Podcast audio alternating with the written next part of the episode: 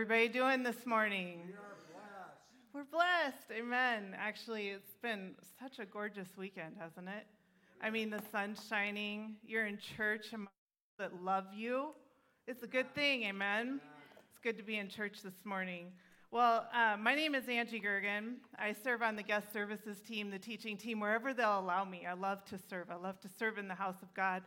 Our pastors, Mike and Rhonda, are on a short getaway, getting refreshed and recharged. I want to encourage you to pray for them as they travel for safe uh, travels and um, just a good time. But if you're new here, I just want to welcome you to church. I want to invite you to come back again next week when they're back. Hear Pastor Mike preach. If you're listening online, I want to thank you for your attentiveness and welcome you there too. So, um, before we jump into this morning's message, I have a couple announcements that I was asked to share. Um, the first one is um, our new prayer or praise cards. First of all, it's an honor to stand in agreement with one another in prayer, isn't it? And when we pray, we expect to hear God and we expect to see Him move. And so that's powerful. You have a whole family of believers that will come alongside you and pray with you and believe to see God move on your behalf. So if you have a prayer request, we have these prayer cards out at the information desk. We'd invite you to write out your prayer request, put it in that box. Every Saturday morning, there's prayers, prayers here praying over these requests. And then guess what? We have an expectation that God's going to answer those prayers. So when you have a praise report, we want to hear about that too. So will you please use these cards and um, fill those out so that we can stand with you and then we can also praise with you in Jesus' name. Amen. All right. Um, the, other re- the other request that we have was from Pastor Woody of Sri Lanka. Y'all know Pastor Woody in Sri Lanka. Um, he's got a pastor that um, is a blessing in Sri Lanka there. He's in need of a used iPhone. And so he just reached out to Pastor Mike this morning and said, Hey, if if anybody happens to have a used iPhone that we could use and bless this pastor with, they'll take care of the shipping and whatnot. If you happen to have one laying around collecting dust, please let Pastor Mike know. Or um, since he's out, you know, you can also get, get a hold of Angie Ellis. She'd be happy to help facilitate that. So I know I have a few Androids, but that wasn't the request. So anyway. So anyway, it doesn't matter what camp you're in, it works. Technology works. Praise God. All right. so, this morning, before we get started, let's go ahead and pray. I'm just so blessed to be able to be in the house of God and to serve in the house of God. Aren't you thankful for that? If you're thankful for that, can you just put your hand on your heart right now? Lord, we just thank you so much for your presence here in this place. God, we thank you for what you've already done. Lord, I thank you for the, your Holy Spirit being in this place. And I sense the congruency from the beginning of the service all the way through what the message is this morning. Lord, I pray that you would open our hearts Open our ears and our minds to what you have to say. Lord, I pray for your power and anointing to deliver this message. In Jesus' name, Lord, as we receive from you, let us be quick to obey. In Jesus' name, amen. Amen. So, this morning, I believe God wants to talk to you about voices. I don't think there's anything more important than we can do with our life than to build a relationship with Jesus Christ and to tune into his voice and hear his voice. Amen. I can't imagine anything more important to spend my life on. But when you look around and you listen, there's a gazillion voices trying to capture our attention, and they're convincing. They're convincing. If you were to stop and just take an account right now of how many screens are in this room, you'd be flabbergasted, I'm quite certain, because you've got everybody's phones, you've got their watches, we've got screens all around us, all trying to do one thing, and that's to grab our attention and convince us of a certain message. Sometimes these voices are right here between our own two ears trying to get us to buy into whatever strategy or, or thought process we have. And God says, I have created you and I have equipped you to hear my voice. You are designed to hear the voice of God. And I believe that's what God wants us to, to, to focus on today is how we can walk with him, to know him, and to hear his voice. For the last several weeks, Pastor Mike has been preaching on the power of prayer and why it's so important for us to pray, why it's so important for us to be engaged to advance God's kingdom and to build his kingdom through prayer, that our prayers make a difference. Have you gained something from that? Can I get an amen? Our prayers make a difference. But when we come before the Lord and we pray, it's not just a one way street. You know, it's a society today, you can say, Do you pray to God? And yes, it's perfectly acceptable. Do you pray to God? Yes, it goes that way. Do you hear from God? And people kind of look at you funny if you were to stand up and say, Yeah, absolutely. I hear from God. But, church, we are created and designed to hear the voice of God, to walk with Him on Sunday, on Monday, on Tuesday. It should be our earnest expectation that when we get up in the morning, when we go about our day, when we go about our tasks, when we're at work, when we're raising kids, when we're fixing supper, that we can hear the voice of God for our lives and be a blessing in that.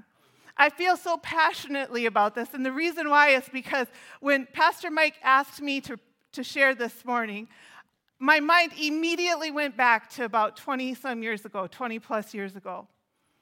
That's the time when I decided I was going to make God my God as an adult. See, I was raised in a Christian home, but there was some stages in life where I walked away. I just didn't really feel like God was real. And then there was something that happened in my life, and I was in my early 20s, and, and there, that's a whole other sermon, but something that happened in my life, and I decided, God, you are my God, and I want to know you. And I started going to this church where Pastor Mike and Rhonda were serving as youth pastors.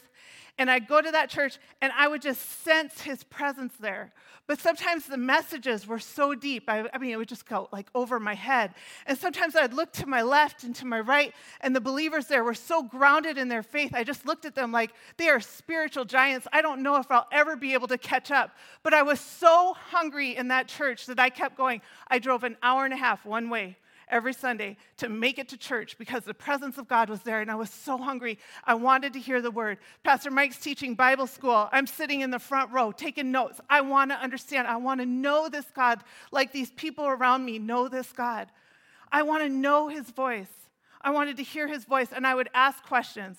It didn't matter if they were polished questions, if they were right or wrong questions, socially acceptable, politically correct.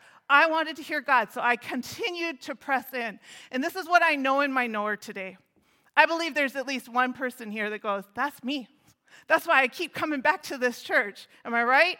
I believe there's one person here today that says, That's me. I want to I want to hear God's voice. I want to be able to walk with Him daily, to know Him, and to just be confident in my faith. And there's some of you that you're seasoned believers. Man, you have grown up in the church. You've been pouring out in the church. You've been building others in the church, and you're like, No, I think I'm good. I think I kind of tuned in to the voice of God.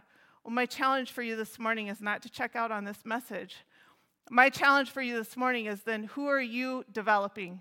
Who are you pouring into to say, come alongside? I'm going to show you how you can hear the voice of God. I'm going to show you how you can discern this. I'm going to show you how you can get into the word and you can see the richness of his truth and his promise and that you can build your life on this word. Who are you doing that with? That's my challenge for you today. I know that there's times where we would love for God just to speak to us plainly, right? like, how many times do we go, like, God, if you could just text me? you know, could you just send me a DM or, for goodness sakes, you're God. Could we just sit and have a face to face conversation? I've had this conversation with friends of mine from time to time. Sometimes they say, you know, if God would just speak to me so clearly, I'd do it. I do it. I just be on that thing like white on rice. Time and again, though, we see examples of in Scripture where it's, that's really not like the human response. we see examples where people um, hear from God and, and they don't necessarily, they kind of argue with God. The other thing about hearing, with God, hearing from God is not just the hearing, but it's also the doing, right? Stepping out in faith and doing and so today, what I want to tr- do is turn your attention to a familiar Old Testament character by the name of Gideon in Judges chapter 6 through 8. Now, Gideon, uh, we can't go through his whole account. We don't have time for that this morning, but I do want to talk to you about some of the things he was well known for doing. He was well known for doing great feats with God, including destroying the altar of Baal including delivering the Israelites from the Midianites with a mere small little army of 300 valiant men. And he used fleece and prayer to determine am I hearing from God, to gain confirmation from God. But I invite you to turn with me to Judges chapter 6, and I want you to see where it all started in Judges chapter 6.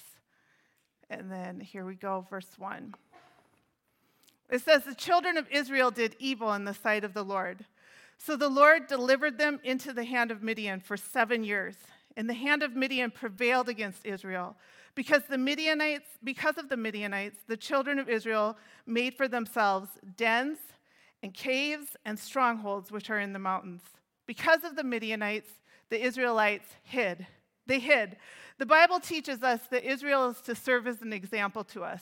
We see time and again a pattern in Scripture, right, where Israel walks with God they see the greatness of God, they see the power of God, and then they start to compromise and they fall away from God. They find themselves into a whole heap of mess, right? They get to the end of themselves, they cry out to God, and God, in His faithfulness, brings restoration. And He brings them back into a place of repentance and restores them to where they're at. I want you to see that's where they're at right now. They're in the whole heap of trouble. They're hiding themselves in caves and strongholds and dens, which they had to build for themselves we find Israel doing evil in the sight of the Lord because they started worshiping other gods and disobeying his commandments. They forfeited their promise that God had given them, and they distorted their identity through their disobedience. I want you to see that. They distorted their calling and who they were. They were fearful and in hiding. What did Joshua tell them to do? Joshua said, Be bold and courageous. Do not be afraid. The Lord your God goes with you. And here, Israel, because they compromise their faith, they distort their promise, their identity, their calling. And where are they? They're fearful and in hiding. You see, God promised that Israel was going to be greater than the sands of the sea, that there was going to be so many of them, they would be so numerous that they would be too numerous to count. But their rebellion and their idol worship stunted their growth. There is some stuff touched on in, during offering today about idol worship. Idol worship is not necessarily a little statue that you have sitting on a shelf that you bow before. Idol worship is anything that you put ahead of God. Idol worship can be money, idol worship can be status, idol worship can be yourself, idol worship could be your children. Idol worship could be your spouse, is anything that you put ahead of God. And that's what they did. They put other gods ahead of their God. And then their enemies' numbers became too great and overtook them.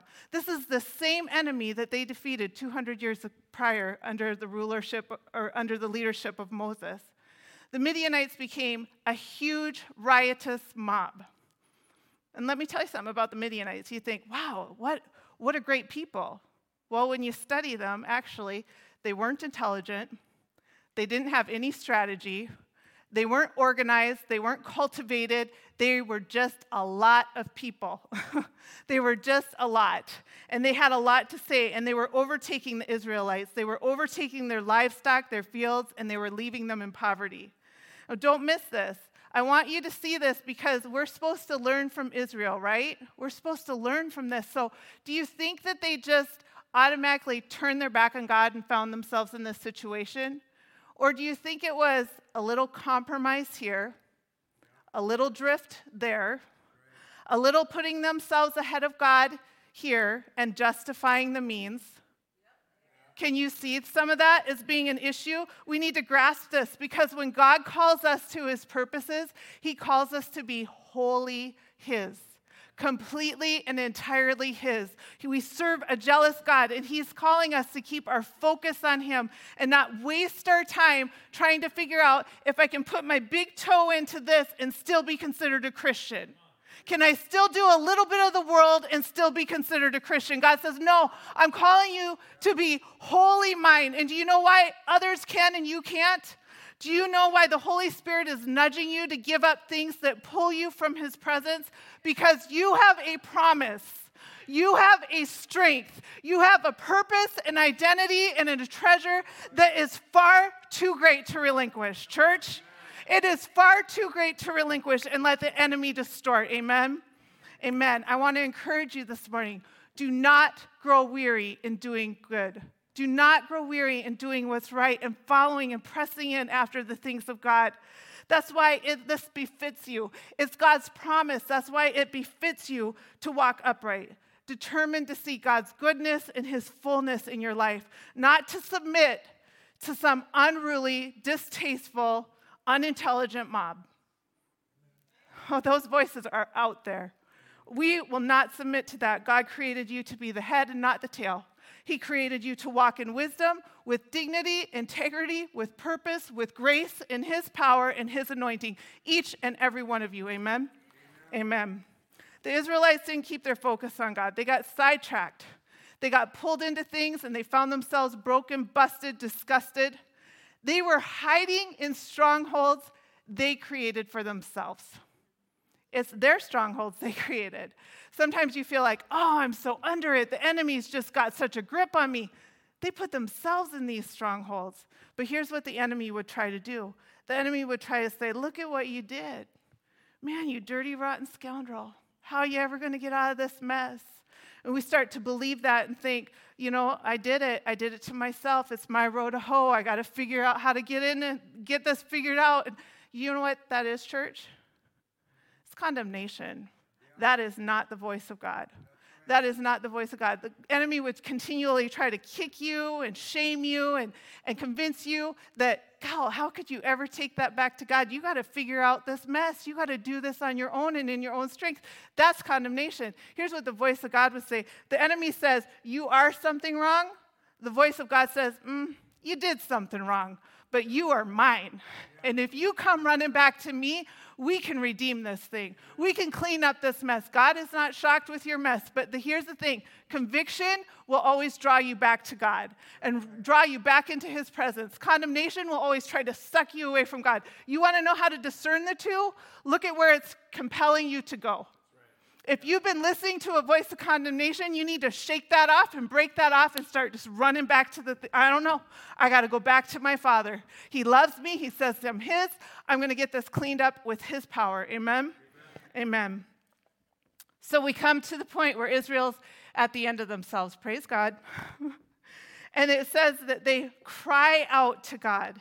It came to pass when the children of Israel cried out to the Lord because of the Midianites that the Lord sent a prophet to the children of Israel who said to them, Thus says the Lord God of Israel, I brought you out of I brought you up from Egypt. I brought you out of the house of bondage. I delivered you out of the hand of the Egyptians and out of the hand of all who oppressed you. And I drove them out before you and gave you their land. I also said to you, I am the Lord your God. Do not fear the gods of the Amorites in whose land you dwell, but you have not obeyed my voice. The prophet in this account represents the word of God, right? They didn't have Bibles back then. They didn't have the YouVersion app. They didn't have podcasts, right? But the prophet comes and delivers the word of God, and he reminds Israel listen, God delivered you from bondage. This isn't where you're supposed to be. He delivered you from oppression and He gave you land. He's your God. The greatest way to understand and hear the voice of God, church, the greatest way, don't take this miracle here for granted. The greatest way is to get into the Word of God.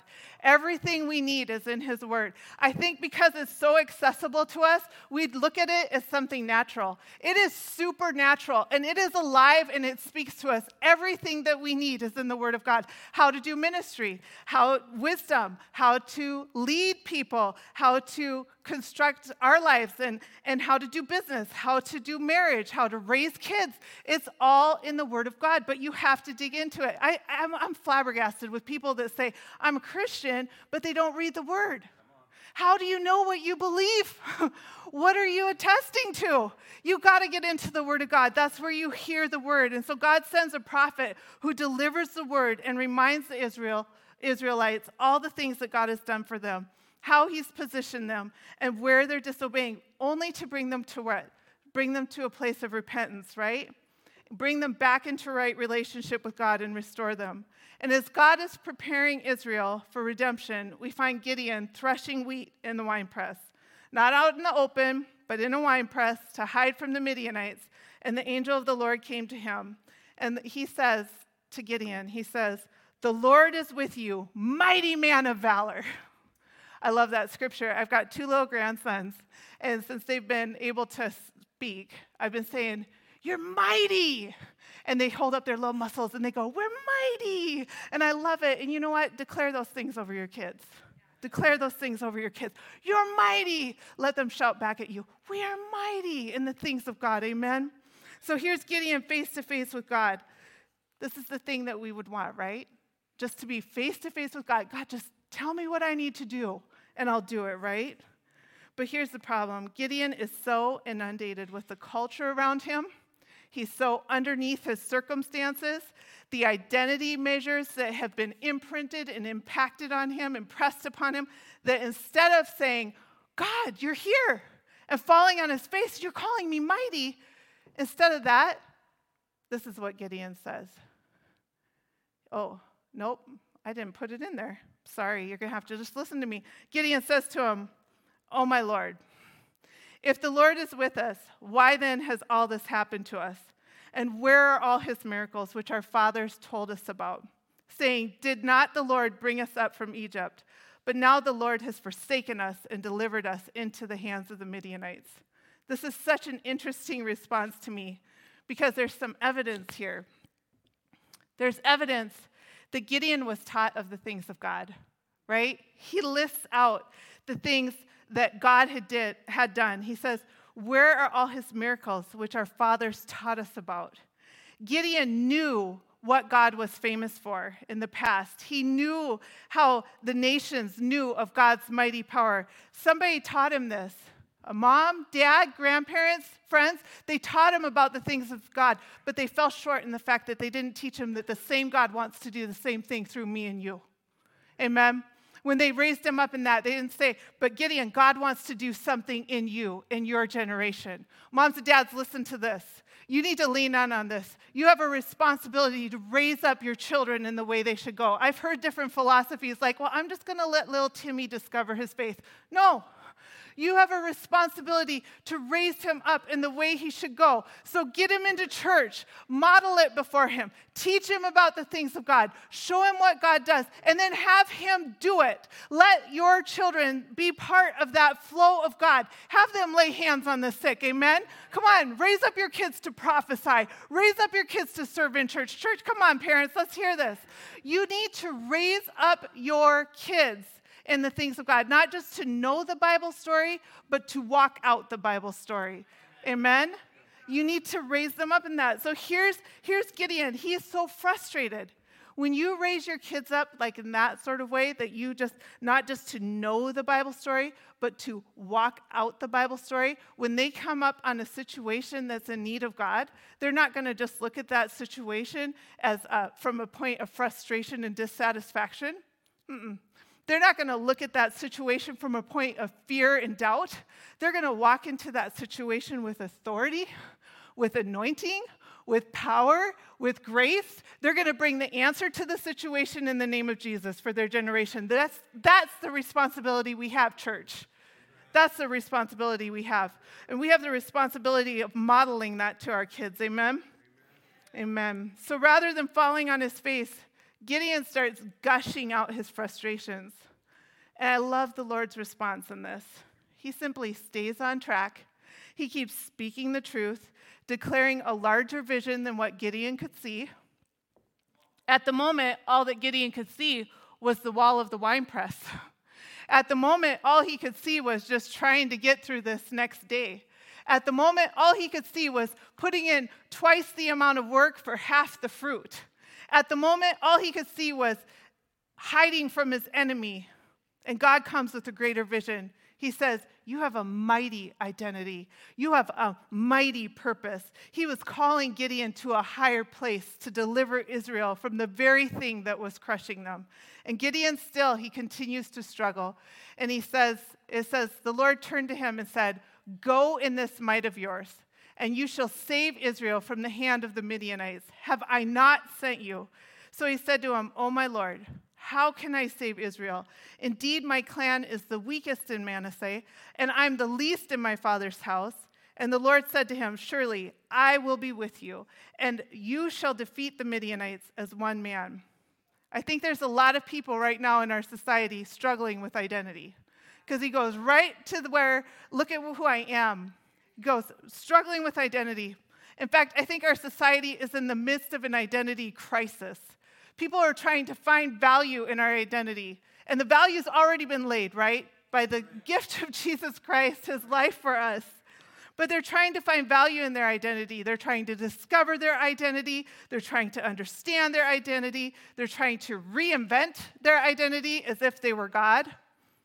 The only way to know and fulfill your true identity and your true destiny is to hear God's voice, to get his take on the matter, and to shut out all the other voices, all the other cultural nonsense, and the oppression that surrounds you. Shake off your family history you can be a new limb on that family tree, amen?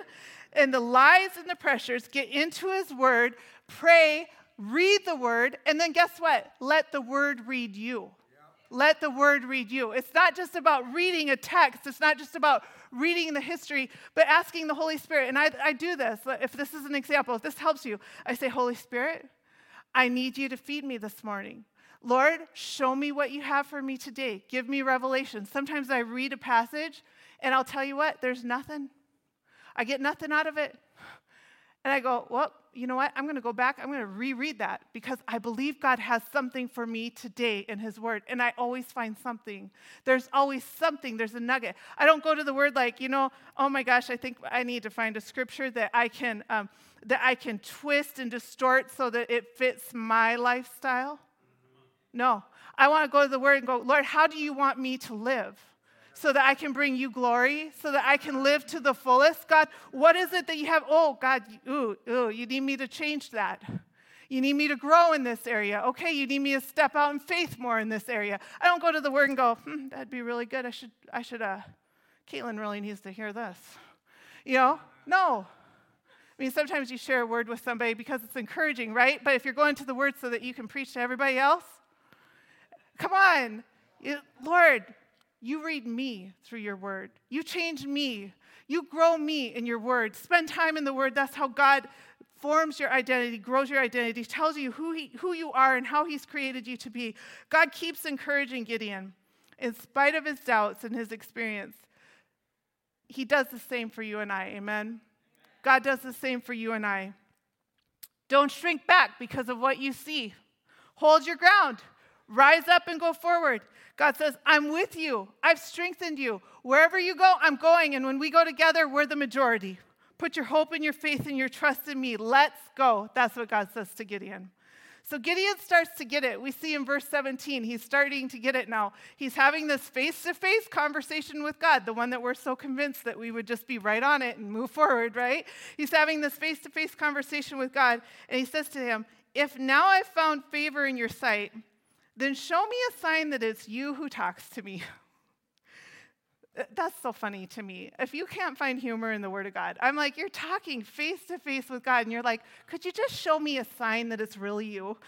Um, Do not depart from here, I pray, until I come to you and bring out my offering and set it before you. And God says, I will wait until you come back. So Gideon's faith, we see it starting to get kindled here. And then God's, and he says, okay, God, if this is the case, show me some more evidence. And he brings an offering of meat, unleavened bread, and broth. And when he brings it before the Lord, the angel of the Lord, it says, put out the end of his staff that was in his hand, touched the meat and the unleavened bread, and a fire rose out of the rock and consumed the meat and unleavened bread. And the angel of the Lord departed out of his sight. Later in chapter 7, when Gideon's being called to go out and fight against the Midianites, Gideon seeks more confirmation from the Lord. He uses prayer in the fleece. Do you guys, you're familiar with the story? So we're not going to we're not going to dig into that, but God is patient through it all. You know what? God is patient when you ask Him for confirmation. God is patient when you seek Him. I just want to encourage you in that. God is patient with, with your prayers and speaking to you in different situations. And when you ask for him for confirmation, he will give it to you. It will look different sometimes. Sometimes he brings confirmation through your time in the Word. Sometimes he brings confirmation through a conversation with a trusted friend, another believer. Sometimes you're in a situation, I'll tell you about I'll tell you about a situation. It was just so bizarre. It was years and years ago. I was debating moving from one state to another. And um, just pondering it in my heart. And I was working one day and I was out on the back deck area taking a break. And I was just by myself, pondering it in my heart. This guy, two tables over, he's smoking a cigarette. I, am not talking to him. He looks at me with a cigarette in his hand and he goes, You know what you need to do. You just need to do it. And in my heart, I was like, Okay, it's settled. This is what I got to do. It's just like God can use a donkey. God can, do you know what I mean? If you ask God for confirmation, He's patient and He's kind, and He will provide that for you. Um, so, things I want you to see here. First and foremost, it takes faith to hear from God. You must believe that He wants to and He is speaking to you. Even when the angel of the Lord, God, was standing right in front of him, Gideon was struggling. He was so buried in his circumstances and the cultural influences that he kept questioning God and questioning God before he developed a trust in what he was saying. We need to have faith. We need to have that, that tenacity that, God, I'm going to hear from you. I know you're talking to me, and I'm going to hear from you, and I'm going to walk out and I'm going to be obedient. God isn't undone by your tough questions. I want you to know that. So we've talked about it takes faith to hear from God. And God isn't undone by your tough questions. I don't know where we get this idea in our head like, well, I can give this to God because it's polished enough, or I can go to God with this issue, but I don't know that I really want to talk with Him about this issue. God wants it all. In fact, I believe God is so honored and so blessed that when we come to Him with our good, our bad, and our ugly, our broken pieces, we'd like to have it all together, right? We want you all to believe that we have it all together, right? But we can come before God and we can just say, God, I don't know about this. I don't understand this. It doesn't make sense to me. I need you to help me sort it out. That blesses the heart of the Father when we do that. And God, I want you to see this God does not sound like the culture around you.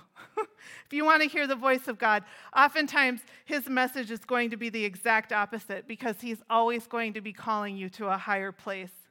What God was declaring to Gideon was opposite of what Gideon had experienced. Amen. It's such a good example to us why it's so important, again, for us to get into the Word and renew our minds according to what God says. Because as we do that, we become more and more familiar with His leading. We understand His heart and um, His promptings. And I want to tell you something. Uh, there's, you know, the leading of God and the prompting of God, the voice of God, is often going to be gentle. It might not be audible, it's going to be a gentle prompting, a nudging, if you will, okay? And um, you say, well, then how do I know? I'll tell you how you know. Now, I'm going to ask if people would just be so honest and be so transparent. I know that each and every one of you has heard the voice of God at some point in their lives. Do you want to know how I know? Because I know that you know where you missed it. Amen. Amen. I know that I know where I missed it. I think we can all raise our hands where we felt or sensed the voice of God, the nudging, the prompting of the Holy Spirit. And because we had some other logical explanation in our mind, God was saying, I want you to go this way. And we decided to go this way. And then after that all unfolded, we looked back and we went, Yeah, I knew I, w- I knew I wasn't supposed to do that. Anybody? Okay, we got some hands going up. So you know you hear the voice of God, right? And here's what the goodness of God does the goodness of God says, you know what? It's okay. We're going to take that situation just now and we're going to turn that into a learning opportunity so that next time when I talk to you and you feel that Holy Spirit nudge, you go, oh, yeah, I'm going this way. I'm following him. It works out better for me when I do that. So it's good. It takes faith to hear from God. We need to know and expect to hear from God. He's not undone with our tough questions. He loves to sort that out. He's blessed that you trust Him enough with that. And He's not going to sound like the culture around you. So we see that Gideon not only starts to gain confidence and faith in what God is saying, much more than the other messages he wrestled with before. But now he's ready to act on faith. And we see God's patience and his persistence in declaring his truth and his plan over Gideon's life. And I want you to see that for yourself. There's things where you've been wrestling, and God has been patient, and he's been patiently declaring the truth. He's been patiently staying the course over your life. He's not given up on his plan for you, it remains the same. It's just time for you to rise up and believe him and what he has for you. Amen. Amen. And here's the thing that's different about us than Gideon we get the greater power because we live under the new covenant. We live in the New Testament and we share a greater hope because, as followers of Jesus Christ, we get the opportunity to have the Holy Spirit dwell inside of us. Amen? And the Holy Spirit, He leads us and He guides us daily. The Bible says that He is our comforter, He is our counselor, He gives us wisdom, He gives us power, Holy Spirit power. Amen? Amen? And we've got the Word of God, so when we're hearing the voice of God, we can always check and see how does this line up with God's Word? We get to sit under sound teaching. I want to encourage you if you're visiting here today and you don't have a church home, get yourself plugged into a church home that teaches the uncompromised Word of God, not the cutting edge cultural norm, not the woke kind of culture, but teaches you the uncompromised Word of God. This is a firm foundation to build your life upon. It will not steer you wrong. Amen. The other way that we can hear God's Word is through godly friends, counselors, and mentors. I got to tell you, that's one of the reasons why Rhonda and I are such good friends. Because 20 years ago, I was so hungry for the things of God, she could not get rid of me. I kept showing up. Hello, I have another question. Hello, I need wisdom on this. Hello, can you teach me about this? I kept showing up. She kept mentoring me, she kept pouring into my life. I want to challenge you this morning. Who are you mentoring? Who are you pouring out to? The Bible likens us to vessels. Do you know what vessels do? They receive and they pour out. We are to receive the love of God, we're to receive the goodness of God, and we're to pour out. What if you just let that liquid in that vessel stay stagnant? Or that grain in that vessel stay, stay stagnant, what happens? Moldy, stinky, slimy, buggy. Anybody want to be any of those things? No, you were designed to receive from God, to hear His voice. And then you were designed to bring others alongside, to look for those that are out on the fringe. Say, Come on, I'm going to be your friend. And you, you were designed to pour out. Some of you are like, Well, I don't have a mentor. I'd really like a mentor. You want, you want to know what I did? Hi, Rhonda, I'm back. I got another question. You're painting the church, I'll paint the church with you. You're cleaning, I'll come clean with you because I wanted to learn. I wanted to glean from her, someone that was ahead of me in the faith and to learn. I want to encourage you, church, do that. That's why life groups are so important in our church. That's why relationship is so important in our church. That's why we serve together as a family. Why? It causes you to grow. It helps you to tune into God's word. It helps you to tune into what He has for your life. Amen? Amen. Amen. Proverbs 27 17 says, As iron sharpens iron, so one person sharpens another. Let's sharpen each other. Amen? We talked about confirmation. I want to talk to you about a couple more things before, before we wrap it up. Are you guys still doing okay? Amen. Okay. All right, couple things. What about when God seems to be on pause? What about when it seems like I don't think God is talking right now. You know, there's times like that, right? Where it's like, it's just like, I, am reading the word, I'm going to church, I've got this situation, and I'm, no, I'm really not hearing anything. People are praying for me and with me, but I'm still not hearing anything. I want to encourage you this morning that that is a very sweet and precious time because the Word of God says, Those who wait upon the Lord shall renew their strength. In Psalms 27 14, um, if you can help me to that, it says, this such a, such a precious Psalms. It says, Here's what I've learned through it all don't give up, don't be impatient, be entwined as one with the Lord. Be brave and courageous and never lose hope. Yes, keep on waiting, for he will never disappoint. This is so good. Grab this nugget, put it in your back pocket, hold it for that time that you have to wait on the Lord. Because here's the thing some of the th- sometimes I think of waiting, I think of waiting for my airplane. I'm scrolling on the phone at the airport. I'm doing nothing, right? It's just a passive time. Or waiting out at the park and I'm just sitting on a bench waiting for a gust of wind or something amazing to happen out in the field. That is not what waiting on the Lord is. Waiting on the Lord is not a passive event.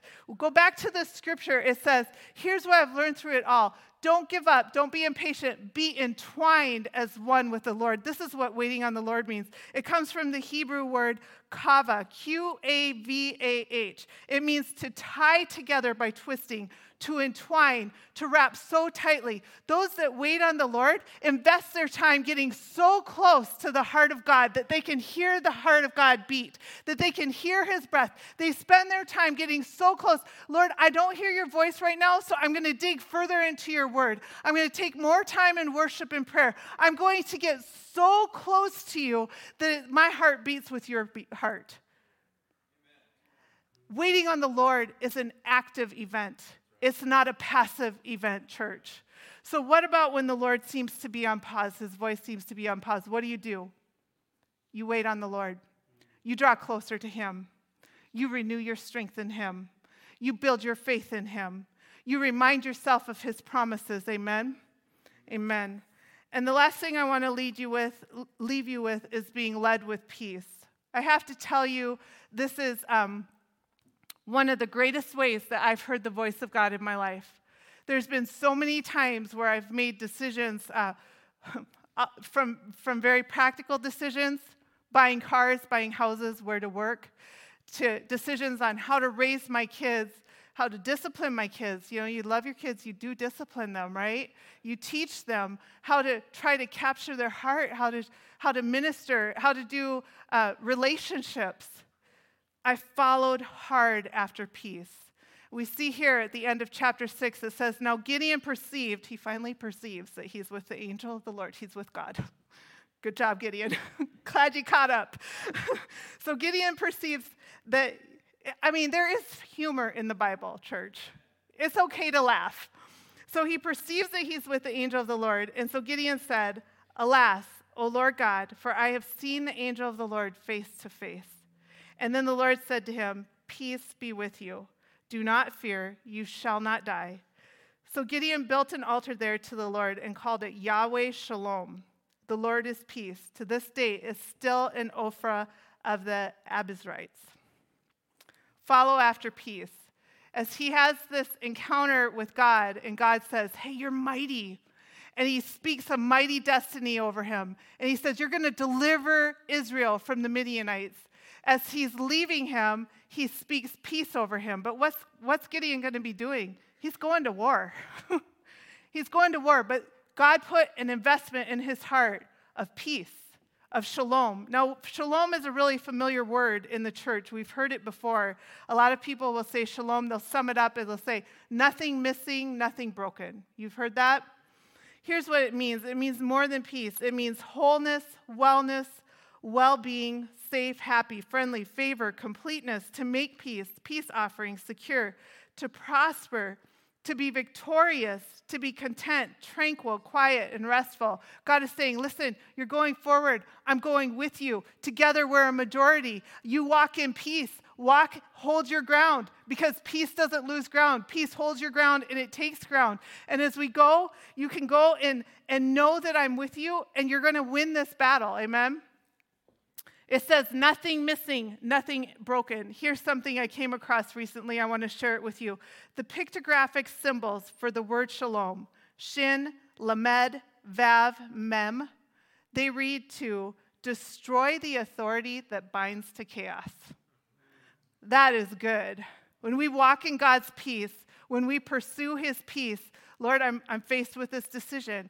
Where do you want me to go? How do you want me to proceed? And you get this peace dropped into your heart, and it goes, Well, that doesn't make sense to my head up here, or, or it doesn't make sense in the natural. And God says, No, this is the direction I'm taking you. This is the direction I'm taking you. If you will trust me in this, if you will walk with me, the Prince of Peace, if you will pursue this, I will destroy the authority that binds you to chaos. Amen. That is so good. So when we walk with God, when we walk in peace and we pursue his peace, shalom is used to describe those of us who have been provided all that is needed to be whole and complete and break off all authority that would attempt to bind us to chaos. That's where I want to live, amen. I don't want to live anywhere else because when I look out in the world, there's a whole lot of chaos. Doesn't stick to me, amen. Psalm 34 14 says, Seek peace and pursue it. Philippians 4 6 through 7 says, um, Pastor Mike's been preaching on this. Do not be anxious about anything, but in everything by prayer and supplication with thanksgiving, let your requests be made known to God, and the peace of God, which surpasses all understanding, will guard your hearts and your minds in Christ Jesus. So I want to encourage you to go ahead and stand with me this morning as we get ready to close. I hope you gained something this morning. You are, and then I'm going to invite the worship team and the altar ministry workers on up too. I hope this morning you walk out and you go, you know what? I am designed to hear the voice of God. I expect to hear the voice of God. And where maybe I've grown in this area, I'm going to look for others that I can bring alongside and say, come on, I want you to hear from God too. I want you to be able to hear his voice and to grow in it and to know and walk confidently with faith in what God has for you, to see the fullness of that thing that he has for you, the fullness of your destiny come to fruition. John 10 27 says, My sheep hear my voice. Jesus is talking. And he refers to himself as the good shepherd. He says, My sheep hear my voice, and I know them, and they follow me. I give them eternal life, and they shall never perish, neither shall anyone snatch them out of my hand. God is so good. He's a good shepherd. The first thing to really start hearing God's voice is to be His. The Bible teaches us that all have sinned and fallen short of the glory of God. Jesus teaches us that we must be born again. That means taking our life, laying it down before Him, surrendering to Him, asking Him to be our Lord and Savior, committing our lives to Him, and determining that we will follow Him. It says in 2 Corinthians chapter 5 that if anyone is in Christ, he's a new creation. God makes you a new person. Old things have passed away. Behold, all things have become new. We're reconciled through Christ. For God made him who knew no sin to be the sin for us, that we might become the righteousness of God in him. It's a divine exchange. Jesus takes our sin and he gives us his righteousness so that we can walk through this life fully his victorious and fulfilling the destiny and the calling He has for us. So, this morning, I just want to give that opportunity to each and every one of you. If you've never accepted Jesus as your Lord and Savior, today is your day. It's the best decision I've ever made in my life, and I wouldn't want to live my life any other way. I just want to encourage you to just go ahead and commit to Him. If you've fallen away from the Lord, recommit your life to Him. So I'm just going to lead out in a prayer. I ask that you repeat after me just to make it easier for everyone, everyone's going to repeat, but if you pray this prayer from the bottom of your heart, Jesus is going to come into your heart and be Lord of your life. So, Heavenly Father, I come to you in the name of Jesus. I am a sinner. I believe Jesus died on the cross for my sin and rose again. I don't want to live apart from you. I want to hear your voice. I want to know your purposes for my life. Forgive me of my sin. Jesus, be Lord of my life. Fill me with your Holy Spirit. Give me strength to live for you. In Jesus' name, amen.